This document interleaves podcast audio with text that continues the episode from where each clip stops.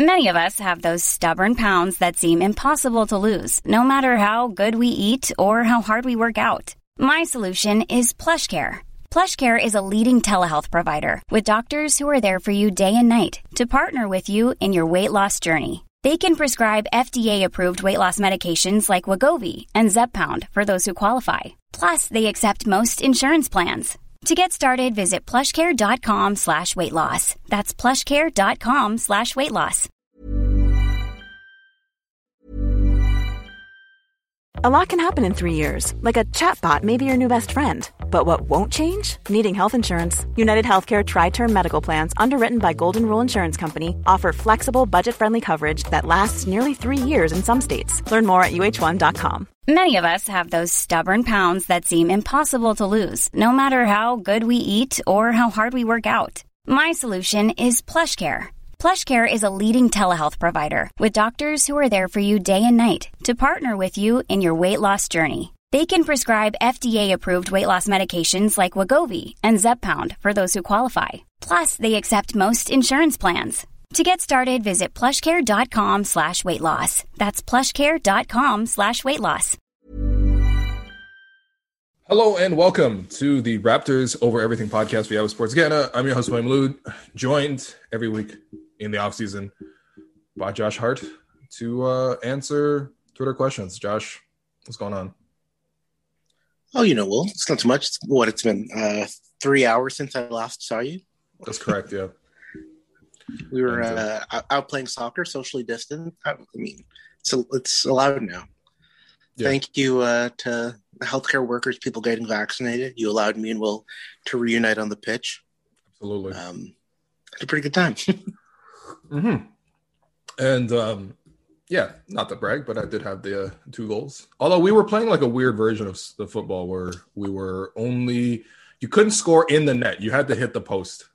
What this the only time I yeah, we wanted to play a, five out. Because, pretty strange, you know, but yeah, it was pretty good. Yeah, it, was good. it worked okay. Yeah.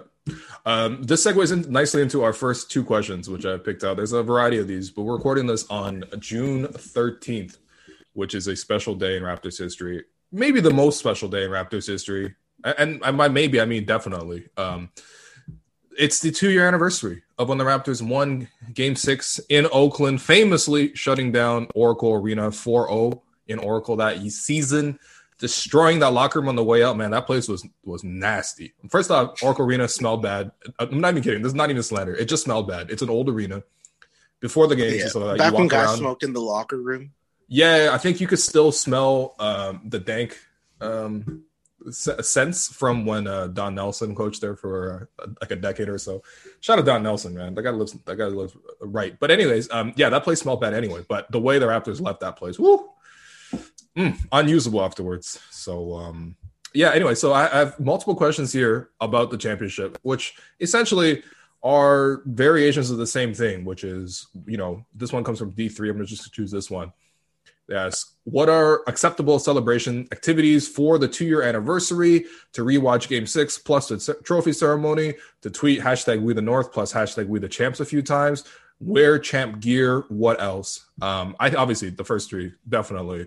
Um, especially rewatching the trophy ceremony. I think like for me, not to brag, but I was in the arena fighting my way down right? I got past security just fine, okay, and I did not have the level of press access that Masai did. So take that for what you will. Um, but yeah, it was uh, surreal watching it. I couldn't even hear them to be honest. It was like so loud in the arena, but I don't know. Th- those are all acceptable yeah, ways. Josh, how, are you supposed to I commemorate think you gotta, like um, shove an officer of the law. Yes, um, you got to mush. You got to mush uh, their face. You should. You got to mush the face of a cop. Um, you should also uh, like go like show up in Yonge-Dundas Square, like scream in somebody's face. That's an excellent way to celebrate. Mm. If you hmm. can boo the Premier of Ontario, um, that's something I would recommend. Find some place to boo Doug Ford, and uh, I don't know to watch the Milwaukee Bucks this afternoon. Um, their season go up in smoke because I don't think they win. I think those are all excellent ways to celebrate uh, the Toronto Raptors' second anniversary as champs, still the reigning champions you know, these injuries are piling up too quickly in the playoffs for me to consider this. Whoever wins the final this year is anything but you know, massive asterisks. Donovan Mitchell going down, like what the heck's going on?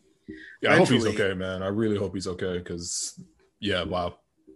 The Nuggets have zero guards. Like Devin, like Devin Booker's like it's a layup line for me. He's done whatever he wants. Like it's un- yeah. unbelievable.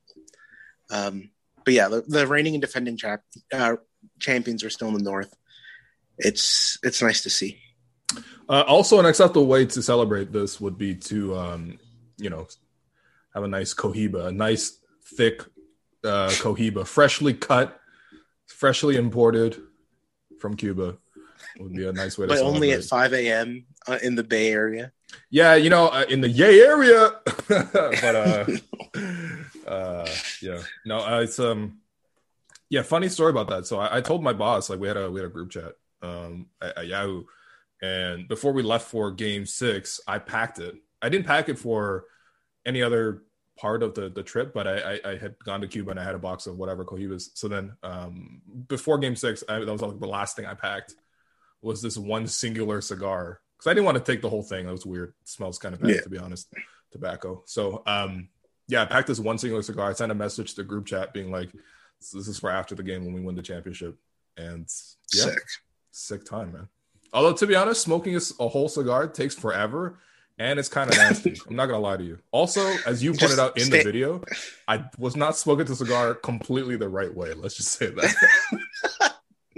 like it wasn't like whatever. It, yeah, you're just not supposed to inhale the smoke, but whatever. It's all good. Yeah, it's all good. I thought it was like a big cigarette, and it wasn't a big. cigarette.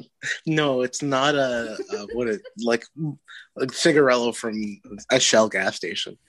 Man, I can't believe it's been two years. I remember that night so well. I mean, yeah. it's one of the last things I did outside before the world went sideways.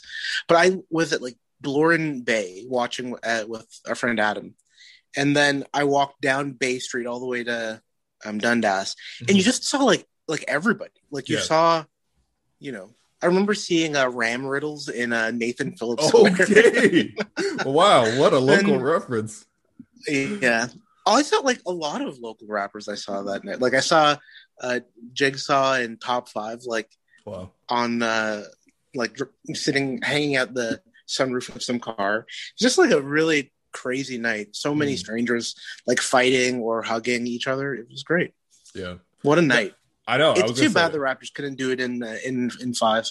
No, okay, but first shout off, if, Green. if biggest well, block of your career. No shout out to Draymond Green. Okay, I really, this, I mean, although he did have a really great finals, but whatever. Um, yeah.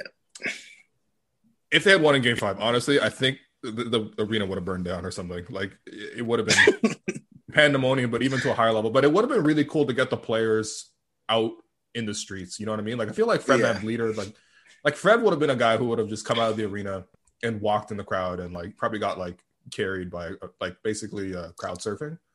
Imagine like OG because OG he I imagine he would have been pretty well rested after the because he had had like some kind of minor surgery. He had an appendectomy. Um, yeah, but then he had. But I think that was before the playoffs, so he would have been. I think he would have been pretty rowdy um, that the night of. Mm. Yeah, Serge too. Serge, had, Serge would have been crazy. One of the underrated things about the championship is we had like a, a cast of characters that were gonna properly celebrate a championship. Like first of all, everyone loves yeah. Kawhi, you know, whatever, but yeah. um, but like the way Fred leaned into it, the way Serge leaned into it, Mark obviously, Danny and Norm just being like absolutely lit for like a week straight. Danny and awesome. Harrison would have lit Toronto on fire that Oh week. my goodness. Yeah. So no, we hit I mean, look, listen, there's I mean, don't there's yeah, at minimum you gotta watch some of the highlights. At minimum, you gotta yeah. tweet your appreciation for I mean, first off, it was a really good team win in game six, man. You got Kyle yeah. starting it off. Kawhi was good through the middle. Pascal was good throughout. Um, Fred VanVleet obviously carried it in, in the fourth quarter. And, um, you know, it's just, it's, it was just like a perfect team. I don't know what else to say. Like, it, it really is one of those teams that I know like people are going to try to forget them because, you know, they're not like the, um, they're not in America and like so much things, so many things in basketball are like really, um, America focused, but, um, unforgettable team and I'm not just saying that as a Raptor fan. I just think that like it was really well constructed, especially when you look back at some of the guys. And and again, you know, one way to celebrate would be to um, listen to the Game Six championship episode where I talked to. Uh, is that well, people are really celebrating on the streets, huh? Yeah, people are honking. They're celebrating on the street. I hope did Ukraine just score or something? I don't know actually. I had to turn my streams off because uh, my internet was lagging, but uh, I hope so. Oh. To be honest, you're not pulling for the Netherlands in this this match. Um, no. I mean, if they had Virgil Van Dijk and you know if if, uh, if Gini was still with Liverpool, then probably I would cheer for them, but not really. I guess. I don't know, man. I mean, look, I, am Chinese. What do you want me to do with the Euros? Anyway, um, the guys, the box score from this game six win. Pascal Siakam, 46 minutes, 10 seconds played. Right, 26 points, 10 rebounds, three. My assists, gosh, 10 of 17 shooting, hit three of six from three, and of course the game clinching layup.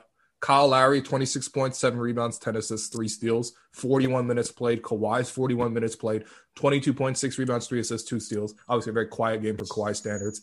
Um, but then Fred VanVleet, 22 points off the bench in 35 minutes. Uh, and then Serge Ibaka as well, 15 points in 22 minutes. Just an incredible, incredible group that the Raptors had. And of course, you know, Mark and Danny and guys like that played some pretty important defense, Norm as well. But um, just a great team win, man. And again, I got I got to mention that the Raptors had four guys who um who who who had uh, outscored Steph Curry in this game. So what's crazy is we still haven't we haven't seen Klay since. Like it's kind of hard to. I know that's the thing. All we see now is Klay on like you know boats or like him on the broadcast, which is great. Klay has amazing personality, and I enjoy it. Yeah. But I want to see him play basketball again, man. So, yeah, I really do hope Klay that Thompson. he looks. Yeah, I cannot wait to. I can't wait to sort of proselytize Klaytheism once again. Klaytheism, it's pretty good. Well, why it's, did that start? Is it because he kind of looks like Buddha? no, in, in I think face? it's. I think there. I think it was during the. There was like, it was as the Splash Bros era came to an end and Steph ascended. I think there are a lot of people who are like, "Oh, straight like Klay's for the heads." Like people who really mm. appreciate, like people don't appreciate Klay mu- enough, right. which is probably true. Um, but he's he's an unbelievable player to watch. When he goes off, there's like nothing like being in the room in front of your TV when Klay starts to to catch fire. And I can't wait to see him back on the court because it's been kind of sad to see um, the Warriors without him. And I think it's it's helped his legacy because now you see that the team has a real a much lower ceiling without him than they had with him. This is true. Uh, speaking of guys you would like to see back on the court, so unfortunately we got to lead out the show with some Pascal Siakam injury news. Um, if you haven't heard already, Pascal underwent uh, shoulder surgery to repair a torn labrum um, in his left shoulder. So not a shooting shoulder, but still, um, it's uh, it's an injury that can take some time to heal. Probably takes about five months. Um, and you know the injury occurred the last game that Pascal played. It was against Memphis. I remember this game uh, Brandon Clarke was fighting through a screen that Pascal setting and knocked Pascal out. He didn't obviously play the rest of that game. Um, you know, in retrospect, you probably look back at it as like, why was Pascal playing so much anyway? Although, to be honest, I think he was really catching a nice rhythm because the game right before that, he had 44 points against uh, Washington in a game where people famously were still upset with him because he missed some key free throws down the stretch, which, okay, fine, but 44 points is not bad. Um, in any case, though, so yeah, Pascal's going to be out five months. Uh, we'll see how much he's able to sort of develop his game or anything like that in the offseason. Clearly, that's something that he's shown a history of doing. But um, yeah. th- this does raise some pretty serious questions. Let's start with more, I guess, the the less depressing one and go with sort of the positive angle. This one from Rob Senta. Um, with Pascal's injury and rehab timetable, do you expect Chris Boucher to start at the four next season? If not him, who would you like to see there? Josh, I'll start. I hadn't thought about that. Yeah, he is going to start at four, that's great. I think it'd be really good for Chris Boucher to log lots of minutes at the four. Nurse has talked about him being that's where he sees um, Chris being most successful, and I think it'll be awesome to see Chris Boucher play with the starters mm. as they're starting power forward for the first months of the season, and then after that, shifting full time to um, starting um, power forward. I think it's I, yeah, it's not like you have Norm and I guess assuming Kyle's there, I don't think Gary Trent would make as much sense to start as Pascal uh, as Chris Boucher. Well, because you can build with Boucher at the four in a way that you wouldn't with um, Gary Trent out of like playing like three. He would be playing um, small forward, and that he's he isn't. That'd be that'd be weird. I'd rather see Boucher grow in a position he ought to be playing in than seeing Gary Trent start out of position yep. um, for a month. But that's really yeah, Rob. It's a great question, and, and it, I think it'll be exciting to see because um, Chris not having to guard centers will be nice. Yeah, um, I was gonna say like I think it, makes the most logical sense um, in terms of like how much are you going to disrupt the rest of the roster. The thing with the Gary Trent thing is it depends if Kyle's there or not. If Kyle's not there, Gary's going to be starting at two. Uh, Fred's going to be at one. Um, you know, I think I like the size combination between OG with Boucher at the four and Khem at the five. Um, I think that makes up for, you know, obviously Pascal brings a lot offensively. That's the part that you really can't replicate. But defensively, yeah. I, I do think that like Boucher is not the same type of defender, but can bring a similar level of effectiveness. I think in terms of him covering a lot of ground defensively, the length to disrupt, uh, the ability to sort of pressure up on guys on the perimeter. I think you know Boucher can do a lot of those things uh, at a high level. Um, you know, doesn't do it all the time, but I think now if he's given a starting role for a month, I think that would really help him find his consistency. And then, you know, I just think that offensively, that's the biggest part where it's just like it's hard to replace that because you know Pascal is he is a very important playmaker for the Raptors, and just not a lot of, not a lot of guys who create, right? Um, I think OG showed more creation. OG's gonna have to handle more of that creation load. Which I mean, if it if it goes the way it did this season, which towards the end he got to play basically that number one offensive role once or twice, like you know he showed promise there. But we'll see if that can ha- happen consistently. In any case, OG's gonna be asked to do that. Um, but there's just not a lot of passing. Like Fred is going to be the guy playmaking. Yeah. Gary's not going to be a guy playmaking for others. OG can create some for himself. Not a bad passer, you know, but it's sort of situational for him. He needs to get himself into a good position offensively before he sets up the pass, which, um, you know, you can maybe say that for a lot of guys, but I think uh, it's not like I'm going to expect OG to come out here averaging like five, six assists. Boucher's not a guy creating for others. And then even Birch. Yeah. Khem might be the second best passer of that group because we saw him pass a lot in the short yeah. role. But that's saying a lot if Khem Birch is your second yeah. passer in the starting lineup. So it's yeah. going to be tough, man. I, hopefully Pascal can get back, um, you know, and, and miss as, as, few games as possible. But that sucks not having training camp with him. That always sets guys back. And um, we'll see what his physical condition is once he returns, too. Not that he can't keep his fitness, but I just mean like um, it might take him a few games to just get up to speed, which uh, it's it's just an unfortunate injury all around, man. I don't know what else to say. Yeah, feel bad for get well soon, Pascal. Yeah, seriously, get well soon.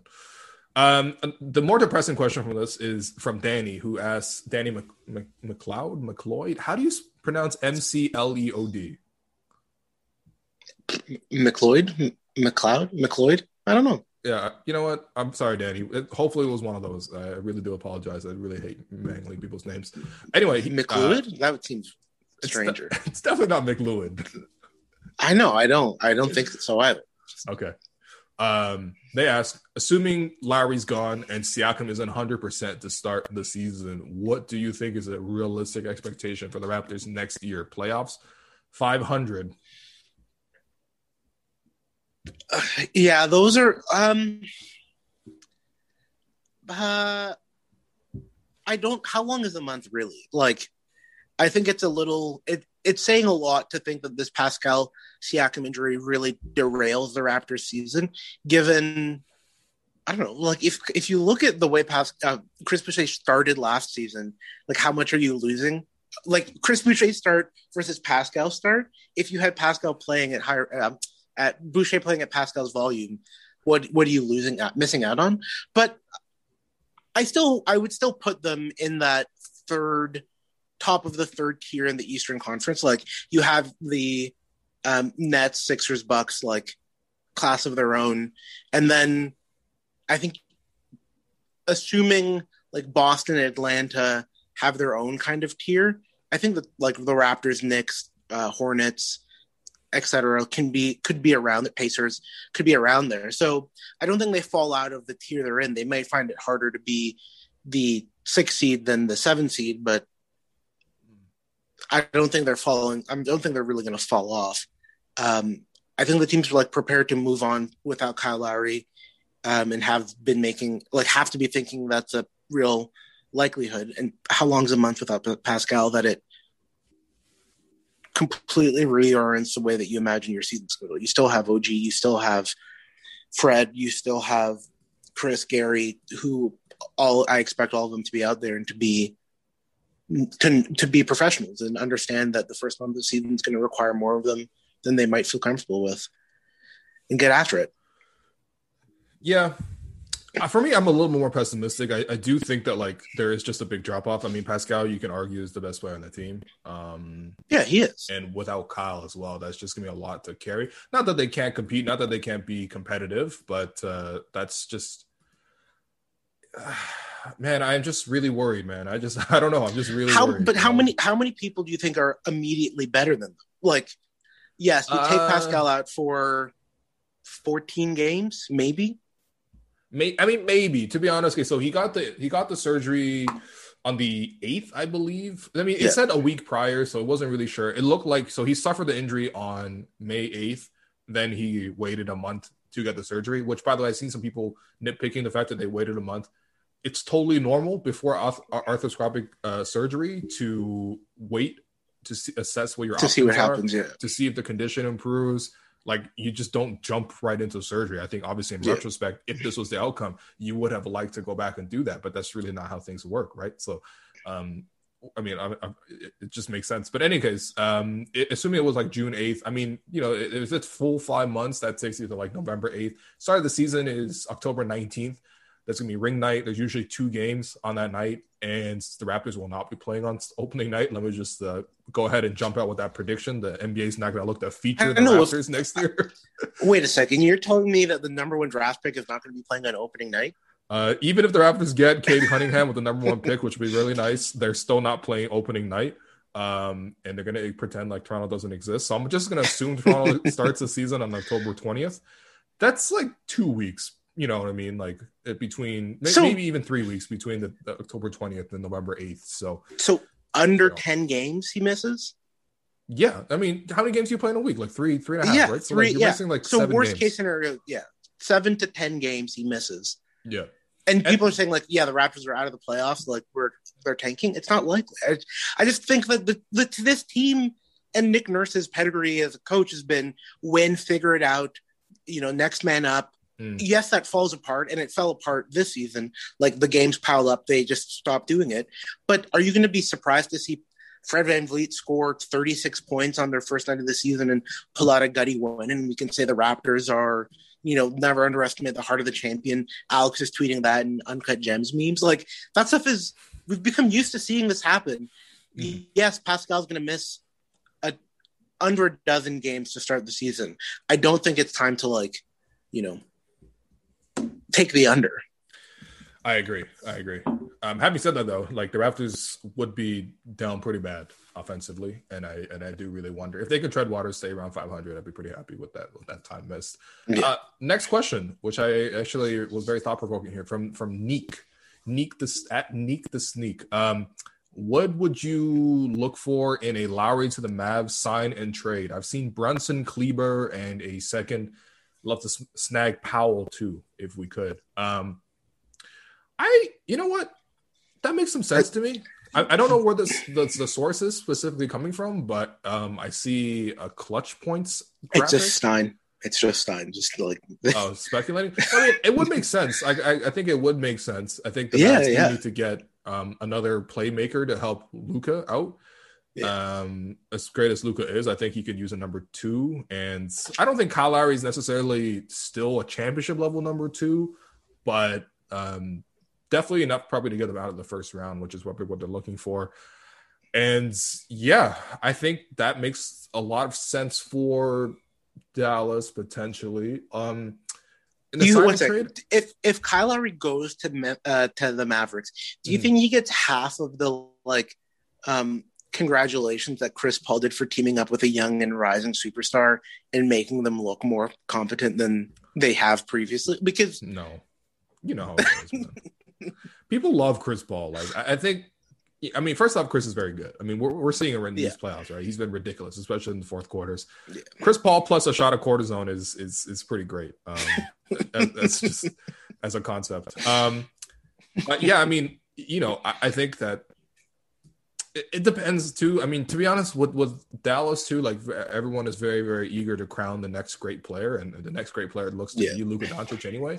So they get through. They're going to credit Luka, but I mean, you know, Kyle can probably have a similar effect, which will be which would be pretty awesome. Plus, this Mavs team does need some help. Now, the Mavs actually were really anticipating for Giannis and preparing for, uh, for Giannis, so their cap space is actually pretty good. They don't necessarily yeah. need to do a sign and trade. And you know, I think the piece that I would be most interested in, I mean, Dwight Powell would be nice, he, although he is a little undersized, but um, the the, the best piece there would be Jalen Brunson, which I, I like Jalen Brunson a lot. Um, he's uh, really, I mean, he's he's somewhere between Fred Van VanVleet and Malcolm Brogdon in that type of level of a, a, a point guard that has a pretty good floor game, guards pretty decently, um, you know, but primarily will will do a lot of driving to the basket, and he is very very efficient driving to the basket. I know, um, you know, I think people have pointed out Fred's thing enough, but like Jalen Brunson is, even though he's undersized, I think he shot yeah. like seventy percent at the rim or something like that, maybe even better. I'm gonna look that up for specifically, but he'd be a nice piece. I, I really like him. Uh, I don't think Cle- I don't think Kleber's for sale. Like, do you see um, Cuban letting go of a six ten German power forward? Um, yeah. See that that part would be pretty tough. that part would be pretty tough. Um, I mean, you know, they got to upgrade that position anyway. They need a bigger wing defender, like um, whoever yeah. they bring in. Like I think Kleber is actually not bad as a team player. He's, I would say, a Patrick Patterson kind of player, which I know sounds. That's yeah, that's no, that's a really good. Yeah, he's he's basically yeah Patrick Patterson, where he's serviceable for sure. Does a three and D role from an important position, but at the same time, um, not someone you would rely on for extra production. Which, by the way, circling back to this, Jalen Brunson shot b- between zero and three feet this season. Jalen Brunson shot eighty percent. Goodness, that's unbelievable, and oh it's not goodness. an outlier too. I mean, it's outlier and it's high, but like for his career, he shot seventy three percent from zero to three feet. So he's just a guy who can get to the rim, finish. He's got a little bit of a, a strength game similar to Kyle yeah. and uh, and Fred actually, but I, I, would really like that. To be honest, would they do that? It depends on if they want to re-sign Brunson or not. Brunson is in the third year. No, yeah, he's in the third year of a four-year deal that only paid him six mil. You're gonna get his full bird rights, which is nice. Um, and it really depends on what Dallas wants to sign him or not. He's probably gonna cost, um, I would say, probably close to 20 million. Yeah, uh, he's 25 this year. Yeah, He's, I mean, maybe not full 20 million, but like honestly, his he's a pretty good player and he's probably starting caliber um, very soon. So, you know, I think he will get a pretty decent contract. And so if Dallas decides not to pay him, then yeah, maybe he gets moved. But if they do like him, and he's probably their second or third most promising player, um, obviously Luke is clear number one. Um, then they probably won't include him. But I mean, if they get Kyle, they probably have less need for for Jalen. So I it'd be nice to not have Kyle in the Eastern Conference. It'll just be kind of tough to see. Yeah. Just Kyle calling out every play in the Raptors playbook is just going to suck. I don't oh. like that. I don't like that. Don't that doesn't seem fun to watch. yeah, just no. calling out whenever Pascal's about to spin. Ugh. If Kyle Lowry moves on, we need to make sure we have Ish Smith for two times a year that we play Kyle. Just just for those two games, because I've um, never seen a guy torch Kyle other than Ish Smith but Ish has uh, definitely done some damage to him. Um, next question, also a little bit sad. Wow. Okay, so this is about Masai. You know, obviously he still remains unsigned. Um, you know, again, no real news on this front. The, actually, the only news is that um, so Masai used to be on the uh, board of directors for Canada Basketball. Uh, Canada Basketball named, I believe, three new directors um, to the board this year. Uh, however, Masai has been shifted to sort of an honorary role um, that sort of honors his overall legacy to the to, to the program. To be honest, I, to, I, you know it, what what effect that specifically has. I think people are going to freak out over over everything. So go ahead and freak out, but um, not sure that that's that serious of a news. But in any case, that's the only you know recent news development on Masai. Uh, but people are asking questions, you know, including Z, who says, "Is Masai waiting for the lottery result? Free agency is a waste of time for the Raps. Who should they target in a trade?" Let's just go with the the, the first half of that question. Is Masai waiting for the lottery result? The lottery is coming up in about two weeks. Is Masai on this continent right now? Um, that's also a good question. like I, I, I have no idea. Like Masai's clearly moving to the beat of his own drum I have no idea what he's up to, what he's thinking. I'm not sure that I'm not 100% sure that the lottery result will have much of an influence on what yeah. Masai does. I think that he's set his list of demands in front of the MLSE board and has sort of walked away. And when you're talking about these sort of sums of money and the not even the sums of money that Masai demands, but the like investments around his next stint, it's probably a lot to think about for the like I don't know. It sounds like yeah, Masai's said he wants a bunch of stuff, so gotta go figure it out and make an offer that's compelling. That's what I imagined happening. Um, but who knows? This has been. I I I I did think this would already be over. I kind of thought it would be decided by now. But mm, yeah. do you think we hear before Canada Day, or when? Do you have any any? uh I I, have, I honestly have no idea. The, probably the firmest deadline I would have is probably the draft, which is coming up at the end of July. So that's still a ways away. But at the same time, like, yeah. um, hopefully it's done before then. I mean, listen, I'm sure his demands are there with MLSE, and, and, if the reports are true, MLSE is ready to meet them. So it's really just whether Masai wants to say yes or no. I mean, to be honest, that's that's that's what it looks like from the outside. But what we know from the outside is often not the full picture. So um, I wouldn't take that sort of uh, at face value. But yeah, I mean, listen, you know, I would very much like to uh, to hear Masai say Tucker's I'm staying. You know what I mean? What's that? Oh, PJ Tucker is in the tunnel. Something's going on. That's doesn't uh, look good. Oh, I feel bad for him, man. I don't know. I don't know how serious it looks, but he's laying down in the tunnel. Hopefully, um, it's okay. This is this yeah, is not the time know. for my PJ Tucker looks like Geodude um take, but he's he's shaped exactly no. like Geodude. Just like really muscular uh, and like a little bit round. And and yeah, the, the bald head and like big shoulders. and he's first. short. Yeah. Yeah. Yeah. Yeah. Imagine if he looked like Golem. Do we have an NBA player who looks like Golem? This uh, team's so sloppy. What is going on? Yeah, I, I mean, I'm I'm kind of passively watching this game. Um, well, Kevin Durant's just slip sliding on the ground. They're trying to run yeah, Blake Griffin, Joe Harris dribble handoffs. Like, what's going on, guys? Give the ball. I mean, I mean, whatever. It's the first quarter. Um, yeah, Masai, please sign. That, that's all I'm saying. Masai, please. Also, you know, the the the basketball Africa League is is wrapped now. Um, it's been played, and you know, hopefully, uh, Masai's back on the continent. Uh, you know, have they did they retire J Cole's jersey or probably not? Uh, do you, who do you think scored more points between J Cole or PJ Tucker this season? I'm, I, I mean, obviously PJ Tucker played with. I honestly, I think J Cole might have scored like seven total points. Um, yeah, he. I mean, it was kind of wild that that whole thing happened. That was, a, that was a, like a, an absolutely unbelievable rollout for a great album, but um, yeah, yeah. But yeah, yeah, with Masai, it just it just it seems like a complete mystery. I I don't know. I, I like I pay my cell phone bill on time, hoping that Masai returns to this team, and uh, mm. You know, only then. Oh, Peter Tucker's back. He's this is an insane game. what, what you, what's going? on? I mean, you expect it to be. It's game four between two great teams. Like, um, you know, yeah, PJ Tucker's back on the sideline, just dogging Kevin Durant from the like the um from the table. I, you know, I do respect PJ Tucker for devoting his entire life to uh, to just hounding the very very best players in the game. It's a thankless job because all you're gonna do is get scored on all the time. That people are gonna make memes about you, but it takes I think a special like courage to even do that. So salute to PJ. Yeah. I guess so.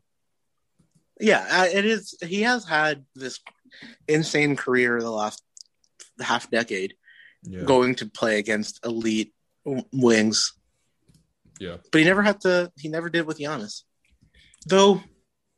Was oh, he, he, on? You know he was on the Raptors the year they played the Bucks. This is what I was going to say. They beat the Bucks in six. Yeah, P- look, listen. Even though we want to slander PJ, PJ was absolutely very good for the Raptors, and we very we yeah. very much wanted to re-sign him. Um, he was very good. Like I don't know what to say. Like he was the the key adjustment in that series was the Raptors putting PJ Tucker on him and going small um, which did two things. It took the Carroll off, off Giannis, and it took the Carroll off the floor. yes, I'm glad. So, um, remember, do you remember the DeMarre Carroll game when we were like, he scored eight points in the first quarter? Let's go. I think he finished with 11 points. That's uh, pretty, that's pretty good, honestly. Yeah, that was those uh, were the days. That was tough, man. That was that was very tough.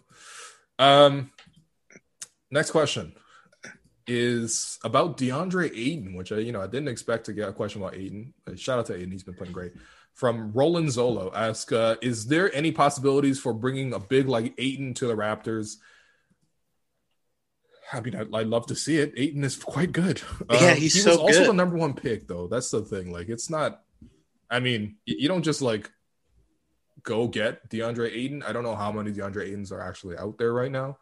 Um, but yes, I would very much like a DeAndre Ayton character. He his his finishing as a on as a roller has been really really impressive to me. Um, he seems to have really good balance and touch, and obviously Chris Paul and um, and, and Devin Booker command a lot of attention. Also, the, the Suns do a really good job of multiple guys attacking closeouts, getting inside, and then they, they find the guy a- along the baseline, which is very easy to find when he's seven feet tall and quite athletic and has huge hands. But when they dump it off to him, you know, you see a lot of bigs that like fail to finish these. Like I think like, you know, Clint Capela is another is, is an example of a guy who I don't feel like okay if he dunks it or he gets the layup then yeah sure I'm sure I, yeah. I trust that but um, if he's gonna have to shoot a little hook shot a little floater a push shot don't know if he has the specific touch Ayton has that kind of touch so yeah. he's been really really good I mean he's he's gone multiple games in this playoff shooting like you know over 60 70 percent and uh and now he's doing a good job guarding Jokic even though Jokic is having like 30 20 and 10 games but did you see him uh, that post game? He's like, he had 20 rebounds. Oh my god. Yeah, that was terrific. So yeah, I, I'm I am getting into the Suns. It's it was it was tough to see them take advantage of, of a Lakers team who was never able to put it together, despite having. I still heard about the Anthony Davis thing. I just want to see that guy to be great.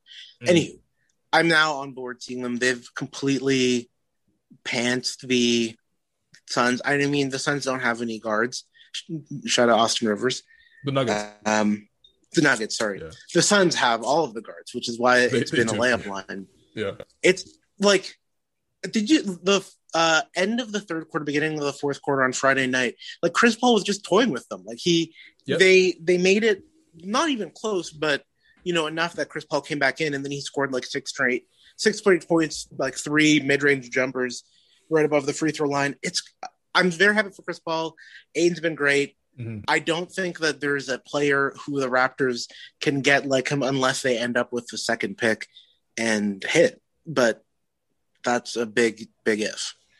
Yeah, let's uh, let's hope the Raptors get the second pick and draft Evan Mobley. I feel like that would be one way for the Raptors to have an Ayton type player. Um, yeah, he's not as big as Ayton though. Like Ayton, the thing is, Ayton has yeah. the size and strength too to, uh, yeah. to, to keep because I think the, the biggest thing with with bigs is if you have that size and strength, you can hold your position a lot better. And in the paint, people are always pushing. It's obviously a different level of physicality in the paint as it is on the perimeter. Um, so you do need as a big, you do need that that size to hold your position and and um, you know make sure you're not getting pushed out and catching the ball too far out. Like that's I think that's one thing that like um, Wiseman struggles with is like he seems to have a really thin yeah. waist, and even though he's very athletic, he's going to get pushed off his spots so often that he's not going to be able to impact the basket unless he's um, jumping for offensive rebounds or if he's catching lobs and dunking. But um, if there's even an opportunity to bump the roller, I feel like he can get bumped. Which uh, you know, I, I, think I think Chris Boucher suffers from the same thing too. Um, so, but I mean, it'd be great. And honestly, I think I'm I'm very happy that the Suns and and and the, the Jazz are doing so well. We'll see what happens with the rest of the series. If Mitchell is obviously hurt, then you know it's unfortunately going to swing to the Clippers. Uh, it might have done it anyway, but still. Um, but those two teams in particular are teams that, like a lot of other teams, can replicate their building strategies, right? I, I think right now what we're seeing this season, bit of an outlier, but a variety of team building approaches um, in how these final teams are, are there. Right, you have one end of the yeah. spectrum, like Philly, like you know, building through the draft, obviously in the most dramatic way, uh, but they built through the draft you got Phoenix, which largely built through the draft, right? They drafted Booker, they drafted Ayton, they traded for Chris Paul. Um, but you know, that's another draft kind of team. Atlanta is another team that kind of built through the draft. Um, you got Trae Young, you got um, you know, Kevin Huerter, DeAndre Hunter before he got hurt, John Collins, those guys were all drafted.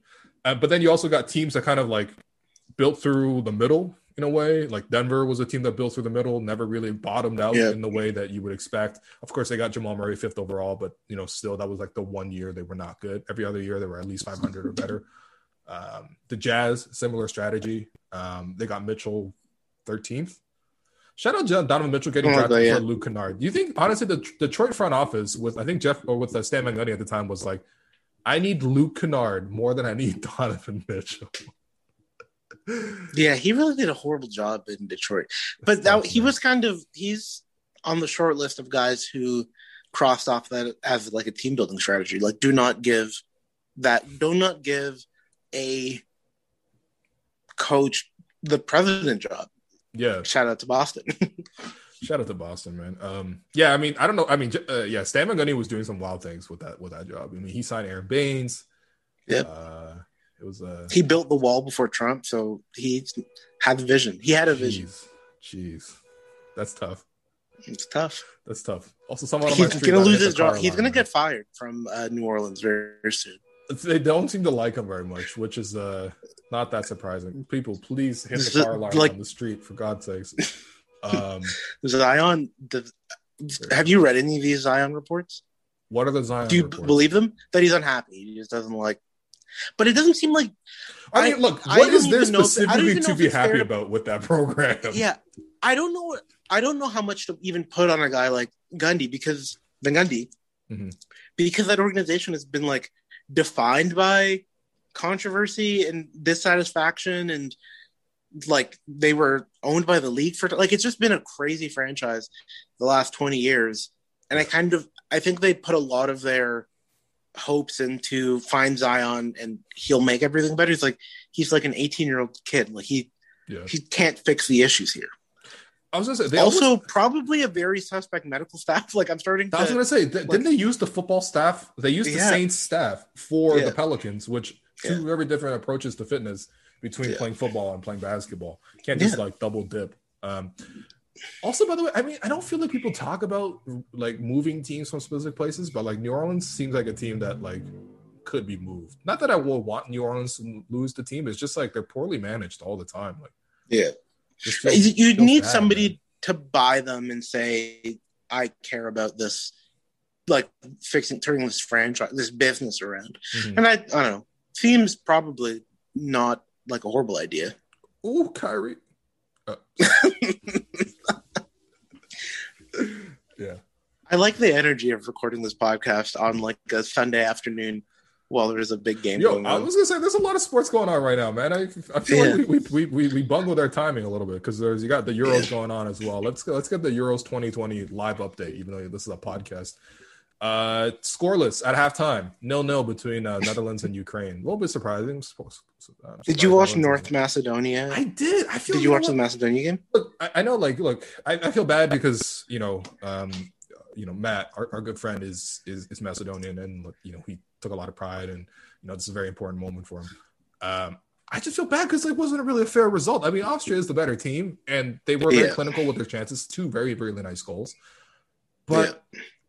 Well, I guess I guess all three goals were, were rather nice, but like I thought Macedonia really competed. They were scrappy. They they, they were fought they were terrific just yeah yeah, Yeah, three one is just is tough. I mean, Austria was very clinical, so I'll, I'll say that. And and on, I mean, the one goal that they they they allowed was was a mistake by the keeper. Um, but shout out Macedonia. Hopefully, uh, they do well in this uh, in this tournament run. Shout out Pandev, Goran Pandev. He's like Sick 38 name. years old. Sick name. Goran out- Yeah, I I uh, I hit I, I I texted Matt um after he scored. I said it was a great finish by your dad. there were some similarities, but uh, Yeah. in any case, uh, more questions about the Raptors big man um, situation. So this one from Ben Ben Chapman, who says um, could could be way off in terms of value, but something around the number seven slash eight pick for um, Miles Turner um, feels like a lot of sense from a value perspective for both teams. The fit in terms of need and player is super intriguing to me. So, um, I think first off, if that trade was offered, and the Raptors have cap space, so it doesn't even need to be like a lot of outgoing salary. But um, if that t- trade was offered, do you think Indiana says no, or think Toronto says no? I, I ultimately don't think a trade like that would happen, but let's say the Raptors after the lottery they're at seven or eight, and Indiana calls them about the pick, and they offer Miles Turner. Um, is Indiana saying no, or is Toronto saying Yeah, no? I, do, I don't think the Pacers say yes because they'd have to do a lot more moving than Miles Turner for that move to make sense. Mm. Like, I don't imagine that they're going to tear it down, or if they do, they have to be getting way more assets and be sending out LeVert and Sabonis, or uh, Sabonis probably yeah, like it's probably have to scrap scrap the whole thing, tear it down, What, bring do in picks. Because th- there's the argument that like part of the reason they don't succeed is because they have the two centers. I don't fully believe in that reasoning, but I don't believe in that. I don't believe in that. First of all, I don't think Indiana's a I- team that ever rebuilds. They need to uh, have a competitive team so they make money. The the, the owner of that Yeah. team owns like a, a string of strip malls. Like that's they're gonna need to make money off the Pacers. There's like there's yeah there's a real uh, paid like attention paid to P and L on the Pacers. Yeah. Um. No, I don't. I just I don't think the trade. I don't think that trade's available. I don't think that it makes it like what timeline does that make put the Pacers on? Because losing, like swapping out Turner for a rookie, probably they fall out of the playoffs Mhm. and or the like the play in Well- playoffs hunt. And then what do they do? Like, how do they? What's their path back to being in contention? What is Jalen Suggs going to do for this team? Oh, first off, Jalen Suggs. I, I, listen, if he was available at seven or eight, please do not trade that pick for Miles Turner. I really do like Yeah, Jalen. Suggs. Yeah. I know people are sort of low on him. I just see a guy who really knows how to play. Yeah. I like I like him obviously. But, do you um, think Suggs, LeVert, Sabonis, Aaron Holiday? the thing is, I don't really love anybody in Indiana. I mean, like I like them, but nobody Yeah. I really love on that team. Um, I don't really know where I'm at with Turner because I think sometimes I watch him and I'm really frustrated, especially watching the offensive end. Um, Yeah. How would I describe this? There's like a, you know, actually, I know exactly how this. There's a there's a Kristaps quality about him offensively as a center, where you just are left wanting a little bit more. The jumpers are cool, Yeah. but I'd like my centers to, you know, play in the paint a little bit more often, finish in the paint, maybe resist, um, let's say mid-range jumpers. Um, you know, I- again, I, Kristaps is is very talented as well. I think that's probably the frustration. And, and and you know, I would say Miles Turner plays a little bit more in the paint, doesn't take the mid-range Yeah. shot as much. But I mean, like 50% of his shots are threes. And I obviously I think part of that is playing with Sabonis, but it's also lots of minutes where he doesn't play with Sabonis and still goes for the threes. Uh, so offensively, it's a little frustrating. Defensively, though, I, I like him a lot. To be honest, like Of course. in a in, in terms of like his function, it's almost a little bit Brook Lopez like. In that he spaces the floor as a center and then also protects the rim and a drop defense, and he does a really good job shot uh, of that. He averaged 3.4 blocks per game this season. That led the NBA. Had really good metrics also in terms of just like impacting percentages. But um, the the thing is, I just think like offensively, he's just not up to par for me, man. I just something really frustrating about watching him offensively. He does shoot the three, but he doesn't shoot the three at a very high percentage. Um, doesn't really get free throws either, which I, again I would really like from my center. I think his rebounding numbers are low, but I also think that like probably that's what that's due to playing with Sabonis. But his rebounding numbers, I mean, you know, there's I don't know. To me, like obviously he would be in the rotation. He would start for the Raptors. Absolutely. He's only Yeah. 24 years old. He's he's on a reasonable deal. All that's fine, but to me, I just I would rather have the pick. I, I think there's just more upside with the pick. And one thing that does concern me too is I think even though Turner's only 24, there's room for upside. He's played six seasons, kind of been the same guy. You know, and I'm not going to say I watch the Pacers that His- closely, but yeah. we see the Pacers all the time. And very rarely do I go into the game really worried about uh, Miles Turner. He's going to do what he does, but you know, I don't know. Hmm. He's a good defender. He's a really good defender. He's a great defender. Yeah. His three point percentage has dropped on volume the last three years. That's bad. which is strange. I feel like the league has gone the other way instead. Yeah. But uh, thirty-five percent or thirty-three percent this this past season, thirty-four percent last season. Like it's you know, I 39 on three on two and a half attempts per game. yeah. I'm ultimately saying no, especially because he does also take up 20 million in the cap too. So that also is a, is a factor where I feel like I would I, I might want to take my chances to see what that kind of money could potentially do. Maybe not in terms of just free agency, but in terms of like flexibility. But yeah, not not a big fan on this. So I'm going to say no. I I also don't. I think the Pacers want more than the uh, than this because Turner and Sabonis have been for sale like since. I was to say, man, there's a perpetual garage, so they like, must, garage sale sign for them. Like, uh, yeah, they have to have a pretty high price. You ever like look at like a used motorcycle on Kijiji when you're just feeling like changing the, your personality? Yeah. And then there's this guy saying, "Yeah, you know, selling this bike. Um, the price is forty five hundred dollars firm. Don't need a. I, I don't need to sell this bike. I have plenty of money.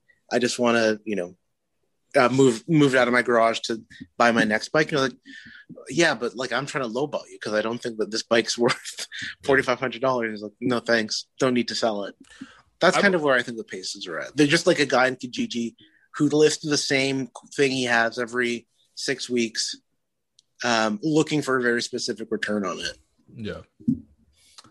Pacers are cutting are starting to approach Orlando Magic territory for me. a bunch this, of guys. Yeah, I'm like, yeah, I'm on a lot of those guys. And so why ha- is that so like Terry Stotts, do you think he's waiting on the Bucks job? Like what is he I don't know. Man. Like when are these when are these guys gonna start taking when are these guys gonna start taking jobs?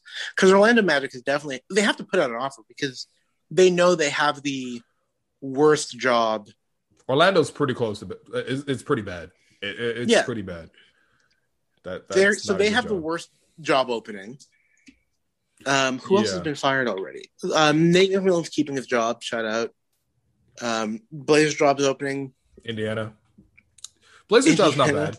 It's not. It's not bad in the sense that right now it's not bad. But if Dame loses one more time and demands a trade, that that job's gonna go from like okay to being very bad very soon. But it, do you think then? Do you think? Do you believe the D'Antoni rumors about the Blazers job? Uh, I could see why the Blazers would be interested in D'Antoni. I think D'Antoni would probably have a nice. I mean, to be honest, Mike D'Antoni's a very good coach. He should be employed. He's terrific. Yeah, I think he just wanted a championship so that he could. Finally. And then he would just dine on the meals. Like, come on, you know, I was his coach, taught him everything he knows, yada yada yada. Hmm. I think that's going to be like what I think that's what uh, Mike's plan is. But I think he makes a lot of sense for because it doesn't seem like that team is is. I think what that team should do is what Atlanta did, and just right. surround their elite point guard with lots of offense, because they can't seem to find anybody.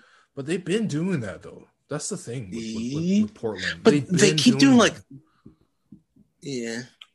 Like uh, the thing about yeah. it, how many offense only guys do they have? They they have Dame, who is an offense only guy. CJ, who's yeah. an offense only guy. They traded yeah. for Norm, which they were like, look at Norm, defensive stopper. And I'm like, defensive relative to you guys, yes, but also not a defensive stopper. At, at you know, not yeah. even, yeah, you know, not to They keep playing Enes Kanter with a straight face in the playoffs. Enes Kanter, Carmelo Anthony, right? like Jusuf Nurkic has a very difficult job. Not only is he guarding, yeah, uh, Jokic, but no Jokic one else on the team is guarding. Year. Period. Like, look at how many Austin Rivers had like a thirty point game. Like, come on, man. Come on, man. So yeah, no, they, they got to get serious. I mean, Robert Covington too. Like it's, yeah, I don't know. Portland's Portland can get really, really bad, really, really quickly if uh, if Dame ever decided to to, to dip. Which do you uh, think Dame moves, or do you think he's just uh, he's this this gimmick? I don't know. It's just so sad. I feel bad for Dame.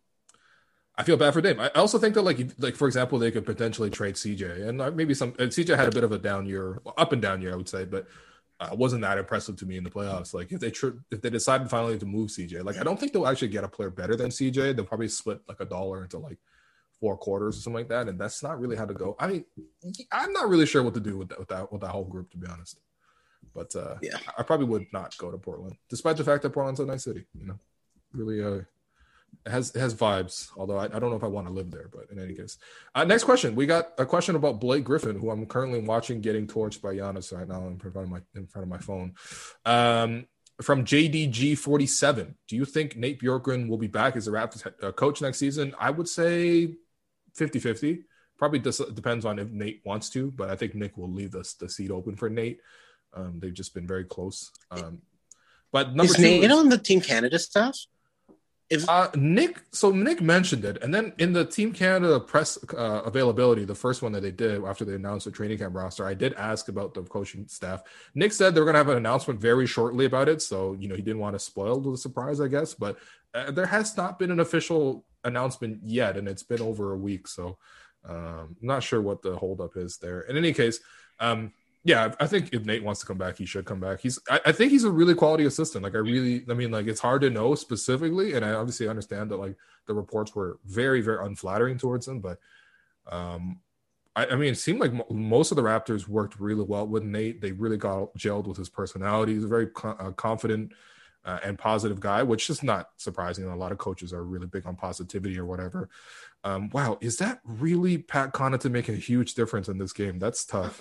Feels like his athleticism is really making a difference here. Um, but yeah, I I mean, was thinking, I was thinking the same thing. Nate is just a guy who's he's cool, man. I mean, I remember I, I interviewed Fred for like a and one event or whatever, and I, we were we were drafting uh drafting teams, a three on three team, and we were drafting coaches, and he had the first pick, and he drafted Nate Bjorkgren over Nick. So you know, I think he obviously clearly likes Nate. He's publicly supported Nate as well. So uh, I think And if- he's if publicly to worn do rag a lot, so make it make sense. I was gonna say what what was that report, man? That- This well, also you guys got to spell do rag correctly in the press. I do not know what your style guide says. wait, But hold any- on. How do they spell it?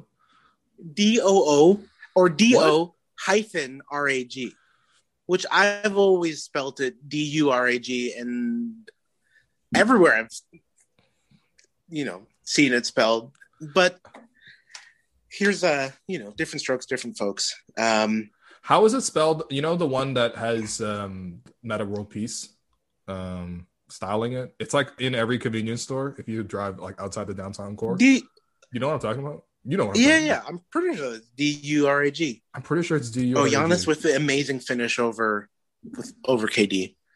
Well, Milwaukee's really responding here, man. I'm uh I'm annoyed, but at the same time am I surprised? No, I thought the series was going to go 7 anyway and uh it's looking that way. So um I'm excited to be honest cuz this series I needed the series to go long. Um, but anyway, the question is from JDG. Uh, is Blake Griffin worth pursuing as a free agent given Pascal's injury? No, no. So you're just saying no, huh? I'm not gonna lie to you. It's good. As, I mean, even though Blake Griffin's playing well in this in this situation, I just don't see him as very good. Like, period. One thing I know Yeah. Blake is he feels like he has really short arms. I don't, I don't know, man. but um, I mean, you got to ask uh, what's his face? What's the name of the um, Clippers assistant who found out just exactly just how much reach Blake Griffin has? oh, that's right. God, he I- snuffed out a dude. oh wow, I forgot. Wow, that was at like it was that in Toronto too. That was yeah, like was that Soto like Soto. Soto Yeah. Soto. Yeah. Yeah. Oh no, is Kyrie hurt? Oh, please don't say Kyrie's hurt, man. What the hell is this? Turn injuries. Oh off, man. no! Enough oh of my this, goodness! oh my god! Please, please, please say he's okay. Please. Is he still down? Yeah, he's still down. This Oh, is not good. oh god. Looks like a high ankle sprain. Actually, I don't know. Non con, no contact. Oh, he landed on Giannis's foot. Oh god. That's tough. That's Oh. really tough. Man, this is not good. Oh, Ah. Ah, Man, I feel for Kyrie. I really feel for Kyrie. I really have really grown to like Kyrie this year. Um, Yeah, but Blake Griffin, I just don't know what he had. What what like what is he going to do for a team over the course of a regular season where he has to log lots of minutes and be a real contributor? I just I don't know. I don't know. I the the the thing the like uh, Keyser Söze joke about Blake Griffin um, turning back the hands of time and looking really bouncy is not does not bode well for his free agency prospects because you've now proven that you're a guy who's willing to dog it. Um, and that kind of puts a limit on how much a team should want to invest in you because yeah. if they're going to pay you real minutes, they want, you know, real effort throughout the regular season to win games because they count too. And yeah, well, I'm happy that uh, Blake Griffin stands a really good chance of winning a title. And um, he made the sacrifices necessary to make that happen. It's just like, why would I? Why would you pay for this guy, for this man? Yeah. I- also think he's in a kind of a ring chasing stage of his career. Like you know these these players like Blake just had like three max contracts, two max contracts. Yeah, but Two he's also like 31. Like he's not old. He's not. He's well, yeah, he's not old, but like when you watch him play, he 32. looks old. Yeah. He plays old. He plays an old man game now. I mean, it's not like to say Blake Griffin isn't effective or they wouldn't fit at the Raptors. I just think that he's at a stage where he's probably going to bounce from like contender to contender and stuff like that. And uh, okay, so Kyrie's walking on his own, so that's good. But damn, I really hope he's okay. Um, next question comes from just just L just L E. Okay. Um, who is your favorite ex Raptor still in the playoffs? So I was actually thinking about this the other day. Um, and how many actual ex Raptors are still in the playoffs, man? Clippers and Danny, right? PJ Tucker, I guess. So yeah, like, but it's not many. So it's it's PJ Tucker, Danny, as you mentioned. Although Danny's hurt, hopefully Danny's okay. Um, Yeah. so he's gonna miss a few weeks. Um, Matt Thomas still available with Utah, That Thomas is still that's true. and then DNP Kawhi. CD, but he's available. Yeah, and Sarge is out too, so he's he's done. Um, it's tough, man. Out of the championship Raptors, uh, it's just I'm Kawhi still- left I'm in the still- playoffs. I'm cheering for Kawhi. It's been cool to see. Like yesterday night, like Kawhi was awesome. It was. Was it's so good. it's it's whenever whenever the Clippers win and Kawhi plays well, I'm very happy to see it. But when they struggle and, and Kawhi and Paul play bad, I also enjoy to see it. So it's Right. you know, there's I can't lose because if Paul George scored 40 and the Clippers win, I wouldn't be that excited. Mhm. But seeing Kawhi just, you know, like what he did in a game seven last Sunday against the Mavericks, where he took over in the third quarter, that was like just right. what's not to love about seeing that stuff happen. Um, by the way, uh, uh, one more. Yeah, you're absolutely right. Honestly, I, I think it, it's been really fun to. It- It's hard to root against Kawhi's failure, right? Be- uh, uh, It's because it's just like he's gonna win like almost all the time. So Yeah. you're gonna be disappointed. But I also like feel no like ill will towards him. Like all he did was come here and, and fulfill his contract to the very best of his abilities and won the Raptors a championship. Like, well, not he didn't single handedly win the Raptors championship. I want to be very clear on that, but like clearly was He played important piece. championship basketball for the Raptors. Was- Yeah. So I, I have no I, literally it's always love towards Kawhi. Like he's you know he's a he's a legend. But um but yeah, I don't know. It's I just wish he wasn't on the Clippers. But in any case, uh it's tough. My favorite ex Raptor and still left in the playoffs. I guess Lou Williams is still left in the playoffs with Atlanta. It's true. Um Patrick Patterson is still left in the playoffs with the Clippers. But um yeah, it's got to be Kawhi, man. It's it's not Yeah. close. Yeah, he's definitely the, the favorite X Raptor still left in the playoffs. Um, still looking forward PJ to a Tucker's Clippers. PJ Nets. Tucker's probably second though, because PJ Tucker's been just tremendous content, Mm. fighting security guards. It's been um, it's been terrific. That's the thing is PJ Tucker's also shaped like a bouncer too. So like he would also be a guy who would in an alternate universe be the security guard. But um yeah. By the way, my favorite thing about PJ Tucker is just at some at some point the referees from a game to game basis will be like, we're gonna call actual fouls on you, and other times he's just gonna be allowed a foul on every single play. That was one of the things I really enjoyed about PJ Tucker was he's so aggressive, so in your face, so like persistent and pesky that he's committing fouls every single play. Like the way Yeah. he's touching up KD is is is is honestly not COVID safe. Like it's it's it's disgusting. But I mean, that's how the refs play it because that's how PJ's going to play every single game. So unless you're going to foul him out every single time, you're just that you know he's just going to be a guy who's going to um be allowed to uh, hack, which you know. I guess He's you could say that melting down, eh? yeah. I mean, I'm, I'm, I can understand what KD's melting down, man. Like PJ Tucker's fouling him every single time, but but Blake, but Yeah. Kevin Durant tries to like get post position, and he's flat with the foul. Like it's stupid to me. It really is stupid. PJ with the three on the other end. This is amazing stuff. Yeah. Oh, this is this Uh, is this is great. question? This series is really great. The next question from the Matthew T, who says, "Do you expect any of the Raptors 905 players to get a training camp invite and possibly a two way deal?" Um, I'm going to quickly say no. Uh, first off, the that 905 only had a very short season, and also a lot of those guys did get a chance to come up and play. So uh, whether that's um, Alize Johnson, who Yeah. signed a contract with the Nets, whether that's uh, Gary Payton uh, Gillespie. the second, who uh, got a chance to um, played with the Warriors. Gillespie wasn't with the 905; he was with uh, Memphis. Oh, you're right. You're right. You're right. You're right. You're Henry right. Ellenson was with the 905. He got a chance to play with the Raptors this year, very briefly. Um, who else? Matt Honestly- Morgan didn't. Yeah, the other guys are kind of like not really guys you would specifically Yeah. call up. Um, Nick Stauskas honestly was pretty good, and I really did enjoy him. But um, and I think he could play in the NBA uh, as he has before, but he's older, and maybe teams don't take the same shot on him. But um, yeah, that's uh, I probably not to be honest. And uh, if the 905 had more time to acquire more players, then maybe, but we'll see. It's hard to imagine how many guys will come back from last season, but um, for now, I think the answer is no. Uh, two more questions before, to wrap up the podcast. None of them about basketball. Um, by the way, thanks for sending in questions. I'm actually going to do a written column as well. So a lot of these questions, I'm actually the ones that we didn't get to in the podcast. I'm going to get to them in a written format. So look for that as well. But um, the last two questions are both about food. Oddly enough, the first one Oh. comes from our guy Sahal, who asks. I think I've asked this a couple years ago, but what are both of your go-to Hakka restaurant orders? Um, like chili chicken is like the the the goat. Yeah, you can't you Um, can't really not order chili chicken. Like it's what are you doing? Yeah, trying to think of like like chili chicken, fried rice.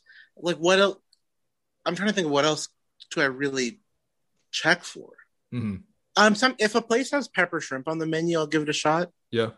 Yeah. Um, and then like you know the vegetarian balls you can find at lots of hot places with the Manchurian sauce. Veggie pakoras. That's good. My partner is a vegetarian, so I get like veggie balls with Manchurian sauce a lot. But like we've talked about, Hakka food is just the some of the best stuff you can get in the city. Yep. Um, I've never had Hakka food anywhere else than in Toronto. Well, I would be It's kind well, I of mean, surprised to find it elsewhere. I don't know how many other places you'll find as many Indian people and, and Chinese people at the same place, like outside Yeah. of like the border in between India and China. Like, um, Mississauga probably is the closest one. Um, yeah, I would say, um, yeah, those are great, great calls. I prefer chili fish over chili chicken, but it's really, I mean, it's the same stuff, really. Uh, veggie pakora is Yeah. obviously 100%. Um, and this is not even a specific Hakka dish, but I really do love sweet corn soup, which has um, it's it's one of those thicker soups that you often have with like Chinese inspired food, where it, it has a lot of cornstarch to sort of give it more body and texture. But um, yeah, I love a sweet corn soup, especially with a little bit of uh, with with definitely an egg dropped in there, but um, probably Mm. also a bit of meat as well. So it's uh it's a very nice dish. Um, and the last question, which is also about food from Noel. Um, you are in charge of the first restaurant brand sponsorship with the Raptors finally back in Big Bank Arena. Which restaurant franchise do you choose? What meal is involved? And what statistical achievement do the Raptors have to accomplish for fans to get this deal? So essentially, he's describing the Pizza Pizza promotion, which used to be Yeah. if the Raptors score 100 points, no no mention of winning. Okay, that's how that's how that's how bad. That's when the as a Sprite franchise. zone, zone goes crazy. That's that's when um the, the cost of the food is less than the cost of the ticket. That was a dark time in Raptor history. Let me just say that part. Also, why why is Mike James throwing lobs to Blake Griffin in a playoff game? What are you doing, bro? Yo, it's a playoff game. Why are you throwing lobs? Well, this guy thought it was Lob City. My goodness! And now he's gonna foul PJ Tucker. This guy, what are you doing, bro? What are you? That's a that's a boneheaded play. Take this game seriously, man. This ain't CSKA Moscow. Like, please. All right. Anyway, um, yeah, you're, you're either describing the pizza pizza thing or Yeah, yeah, or the McDonald's. Popeyes or McDonald's or whatever. So Do you remember the Popeyes burger? And that was a massive mistake. I remember going to Popeyes for remember they did three chicken tenders for like Yeah. everyone in Toronto. yeah, I remember going to the Popeyes next to my workplace, and I said like, "What's it been like?" And the guy was just like, "It's this is this was a bad this was a mistake." Mm. There's so many people here. oh yeah, absolutely. It was. Uh, Did they like? How did how did they have that many tenders? Was there a rounding error on the like? Did they like add a zero to their their Uh. purchase order? And they're like, "Yeah, we ordered uh we ordered sixty five thousand chicken tenders. yeah, S- We got them. You got to use them up." It was it was like absolutely insane. Um, by the way, before we even answer this question, like what what was the best promotion between the, the 12 threes for, for for McDonald's fries Um, I think it was just the it was a 12 threes for Popeyes as well, the three chicken strips. And then Yeah, I think so. Yeah. yeah, but then and- it never came back. well, I mean, yeah, clearly they realized they were giving away way too much food. And then also um the the pizza pizza promotion. I would say pizza pizza was num- definitely number three. Um, Yeah. And it became like too un uninspired. That Popeyes day, I do think it's like a it's like a Canadian heritage moment. Like I'll never forget that was going to a pop to that Popeyes and it was just madness. Like yeah. everyone in Toronto had Yeah. three chicken tenders that day. oh man, that was so bad. What a horror! What a massive accident. I mean, Oh, do you listen, think somebody got fired? Thank you, Popeyes. Uh, definitely. Thank you, Pop. absolutely. Thank you, Popeyes. First Sponsor this show bro. Like, or order Popeyes on DoorDash. When you- absolutely do all that. Um, but what I was gonna say was like it, it was also an act of public good, man. Listen, we all deserved it.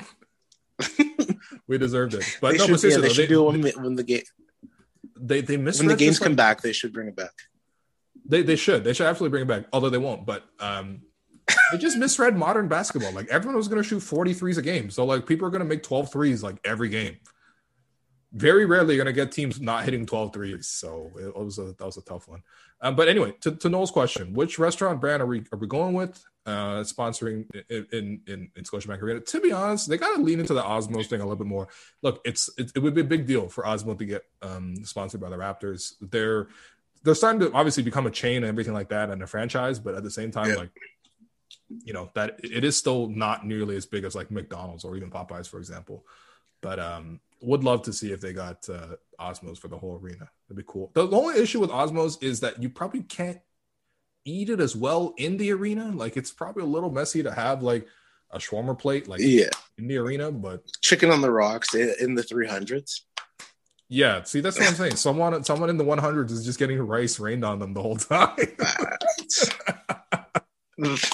oh man, you like look up, you're like, oh man, I just got hit by garlic sauce. Like that's that's tough. Yeah, and you know, like the hundred the hundred level is like uh, at least like you know two hundred bucks to get in essentially now. So like, Yeah. these people aren't trying to get covered in uh in tahini.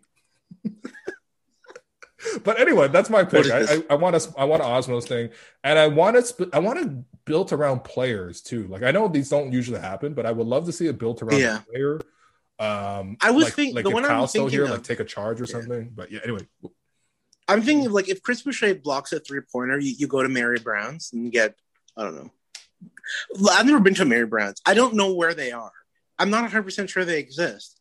So the, I like the combination of you know there's already a partnership there. He did ads for them earlier this year, and I would be it would give me an opportunity to find the nearest Mary Brown's to me, which could not exist. I've never seen one in my entire life. Um, this is uh this is wow. This is like or or maybe they do this like every time like i don't know the raptors do something you Mm. convert a heritage building in the city of toronto to an a&w because that's seems like Oh, it's gonna happen no what yeah, shout out A and W. I actually would love an A and W promotion with the Raptors too. Like you get a yeah you'd be able like everyone would be able to fulfill it because Yeah. there are a&ws everywhere how did that happen did a&w like don't know. how did they how did they fund this massive growth Yeah, we need an oral history on how A and W really took over the city because there's so many A and Ws, but also salute A and W though. Like, because first off, get the coupon and get the just get their online coupons. Like, it becomes um cheaper than probably the uh, most other fast food options, but it's probably the Yeah. best one in, in the city at least. Um, but okay, so I Their looked up A- Mary the Brown's a&w's chicken. breakfast's great the cheese and egger I've never had that one. it's good cheese and egg but the the, the the the matzo burger was pretty good. Um, the mama burger is also pretty good. Anyway, I, I looked up Mary Brown's chicken, and I'm seeing a Google Maps spread of this, Yeah. and there's not a single one in the downtown core. Okay, at least that makes sense because I've never seen it, and I hear about it all the time, and I ask myself, do, do these places exist? Yeah, the closest one is uh between Chester and Pape on Danforth. Oh, really? Um, yes, that's the closest one to downtown. But if you scroll out, the funny thing is they actually do have a lot of Mary Brown's chickens locations, but they're all outside of the downtown core. So like there's like five of them in Brampton, there's three of them in Mississauga, there's one uh by 401 and, and Black Creek. There's a few. There's like one in almost Newmarket. No, I guess that's that's more. This is more like Richmond Hill adjacent. There's two in Vaughan. There's three in Scarborough or four in Scarborough, and there's uh I think even as far out as Ajax, there's one. So there's, This there's is three in this Ajax. is qual this is So- quality podcasting uh content. Like this is I was this gonna is say, I did Mary Brown this. sponsor this podcast? I don't I don't know, but we're just talking about well, the locations of a to me not well known regional fried chicken place. Mm. I this is this is delightful to me. Who is Mary Brown? Does she exist? How did she get so involved with with the Ted Rogers and MLSE corporations? Because like Mary Brown sponsors all over Sportsnet. Like who? What is Mary Brown's? Is was there a Mary Brown or was this sort of like a like a corporate food brand that they made up? They said who who could we, you know, who would we like? What's a name we'd believe to buy fried chicken sandwiches from? Okay, so okay, so I'm actually looking into the history of this. Wow, this podcast has really just become a history of Mary Brown's. So I'm on the Wikipedia page. On the history section, it says Mary Brown is the creator of the chain's proprietary chicken recipe for Southern chicken. Brown's recipe was sold to the founders of the brand, Pat and Cyril Fleming, who bought the recipe, brought the recipe to Newfoundland to open business in 1969. So you're telling me a fried chicken joint based on Southern fried chicken is coming out of Newfoundland? Who's so wait? Mary Brown is uh an American Um, or a, n- uh, this Newfoundland style fried chicken? this, Mary no. Brown's chicken and taters. Yeah. This is Dog. this is so Mary Brown's the person who came up with the recipe, but and then, so they named the restaurant after them, which is good. But this is Okay. essentially Newfoundland fried chicken that's now sold all over uh, Canada. That's and not spe- in specifically not in the downtown core of Toronto, which you would expect to find, you know, at least one of their of their chains. But When was when was it founded? In 1969 nineteen. in Fortune, Nice. Newfoundland. Nice. Yeah. It's, uh, this pretty- place isn't real, dog. You have like uh, just not, it's just not real. It's this is. It, all right, when the Collins show's back, yeah. we need to get the CEO of Mary Brown's Gregory Roberts to call in, convince us that this restaurant is, actually exists. They It isn't a send us- figment of- They got to send us whatever was on that dollar menu on like, that Chris Boucher was trying to Yeah. sell with with Matt Devlin. they have a Um, place in Yellowknife. This is crazy. That's if what you've I'm ever saying. been Like, to, what? if you've ever been to Mary Brown, right in next week, give us a give Let us us um, let us know. If it was was it let us know how it went. Um. Yeah. Wow. This is uh. Truly Canadian. This is Who who wants truly Canadian fried chicken? This is a fascinating how brand. did fried chicken from Newfoundland take over all of Canada? That's that's unbelievable. I didn't think they ate anything other than fish and chips in Newfoundland. yeah, I don't know. Unbelievable. So, well, that's uh, that's that's what you get in the off season. That's what you get in the off season. We should do a different, you know, Canadian corporate food history each week. Next week we'll do uh, not whatever, take a whatever long happened. time. Whatever happened to Booster Juice, or Oh, we can do yeah, Mr. they- Sub. They had they had well they had Jose Bautista as their uh, Yeah. booster.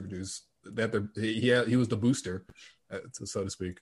But um, Yeah, Mr. Sub, Canadian corporate food. Mr. Success story. Sub. What's your favorite Mister Sub uh, order? I haven't had know, Sub but since for like like ten years. There's something like I can I know in my soul what their like cheese tastes like. Their cheese or their sub sauce.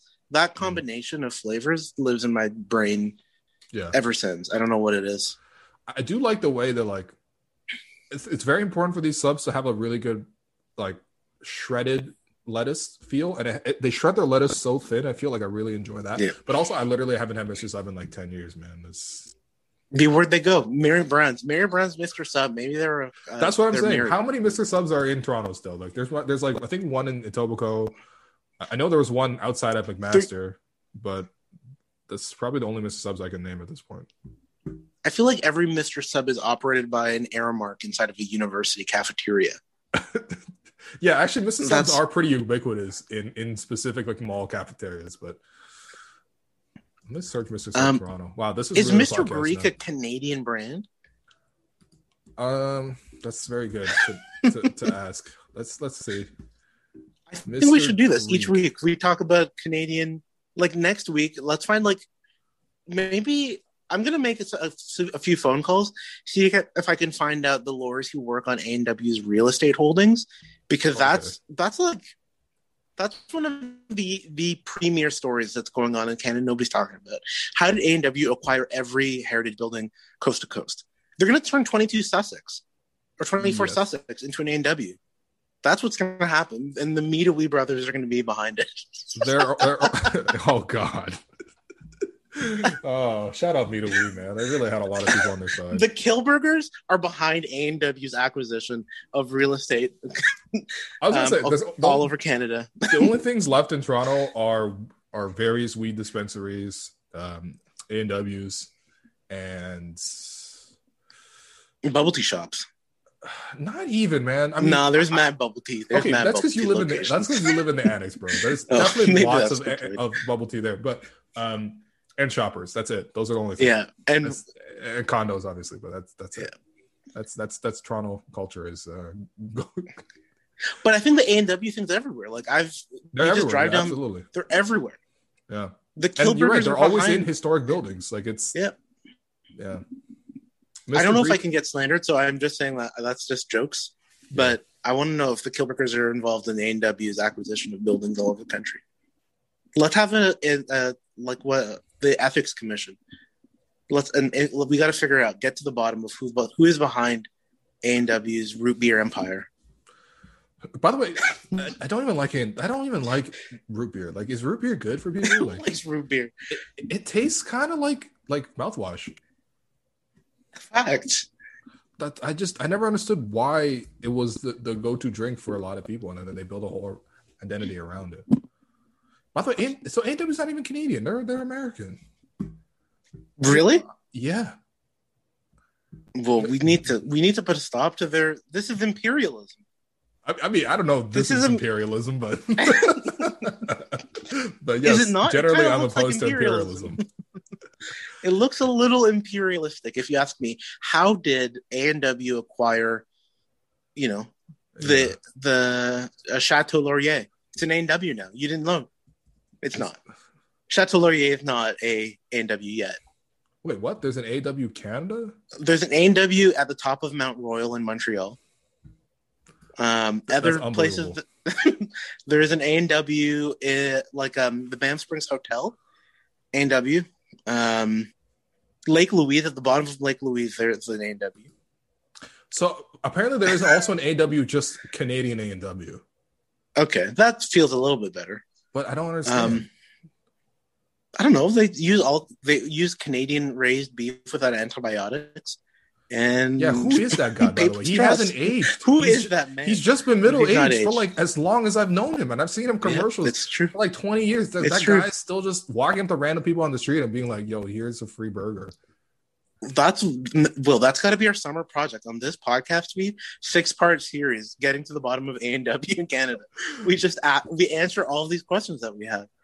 Yeah, so A and W in Canada posts a is posted a revenue of 1.34 billion in 2020. It's insane.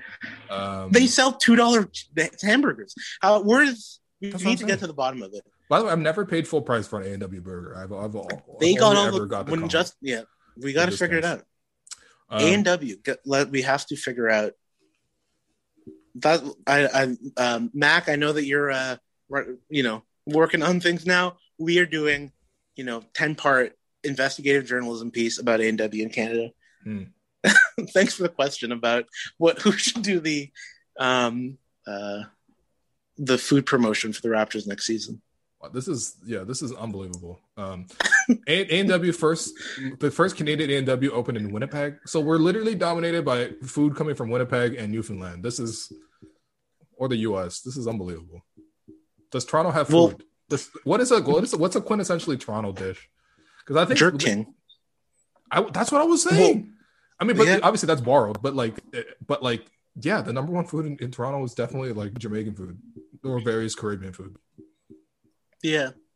Though I feel like there's something very Toronto about the like rice and peas oxtail gravy, jerk chicken plate with like the little like insanely mayonnaise um Oh, yeah, cup of coleslaw. Yeah. That stuff is that there is no replacing that. Yeah, you're, you're There absolutely is right. that is I, you know what? Now, now you just said it. Now I have a craving for it. This, that's what I'm saying. It's Yeah. like they, they sprinkled some uh, something in there, but it's definitely good. Yeah. Um. Yeah, that's the thing actually, because um the, the MLB came out with like um themed hats for every city and stuff, and for Yeah. and, so the hats had like some local spots and, and like little patches that they obviously they had the, the logo in the front, but they got patches on the side. They got like local favorites and like different flags and like some history on it. But they also had like food from each favorite like or- I, iconic food from each specific franchise. And for the, the for Toronto for the for the Blue Jays, they put like I think poutine on there, which is definitely not the sense. case. I don't even know where you would That's get true. in Toronto. I'm sure there exists because we're in Canada. yeah, I'm sure. But like, But it's the, like iconic foods of. Toronto are like subway station patties. yeah, number one, Um, absolutely. Yeah. because they serve the same patties in like like like if you're if you attended the TDSB, uh, the TDCSB or whatever the the um the Catholic Yep. version, like I, you would you have definitely you know purchased a patty for sixty cents or whatever Also, inflation has like- that to now. Samosas and sambusa, Samosas, like those too. are Yeah. iconic Toronto foods. Um, but poutine, no disrespect to French Can- Canadians, but it's French Canadian iconic. I was gonna It's say not that's, a that's not that's not a Toronto thing. They just yeah, no. yeah. All right. Yeah, Multiple, should have been many it questions to be answered about food. We should maybe we make are this- getting we are getting to the bottom. Of Mary Brown, who is Mary Brown?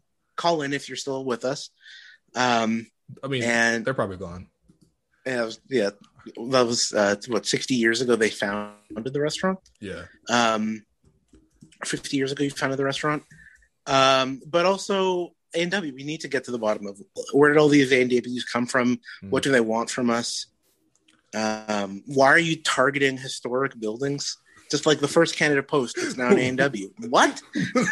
Yo, seriously though, like big, like the bank at like uh, uh Christie and um and Dupont, like I think Yeah. that was a nice little bank that was there. Now that's gone. That's an AW. I don't know, man. Yeah. All right, well, Josh, I think clearly we filled our quota here. So I appreciate you. Um, anything you want to leave off on? Um, if you're eligible to get a, your vaccine, go out and get it. Yep. Second shots are available. Um, I'm going to be looking into that soon. Um, you know, enjoy the summer. Um, think long and hard about what we do on Canada Day. I think it'll be an interesting time this year and uh, to reflect and to think about the nature of our Absolutely. nation Yeah. and the work that still is yet to be done. But I hope you guys are all doing well. I think we'll do a call-in show closer to the draft and the lottery, and I'm excited to hear from you all again. And yeah, if you have any leads on A and W's history in Canada of real estate acquisition, please. My DMs are open. I'm very interested in learning more. or if or if you've ever been to a Mary Brown's, also reach out and let us know. Yeah, if you've ever been to Mary I'm Brown, not fully convinced up, of its know. existence. Uh, You know, because even though Chris Boucher like was held hostage and hit a three, and, and Matt Devlin says he won't go home hungry tonight, which is wild to say, man. A wild thing to say. Why would an NBA player go home hungry? Yeah. Yeah. Anyway, so thanks for listening. Appreciate it. If you stuck around at this part of the podcast, you got a real problem, but we uh, we also appreciate you. And uh, yeah, we'll be back next week to answer more questions. Peace.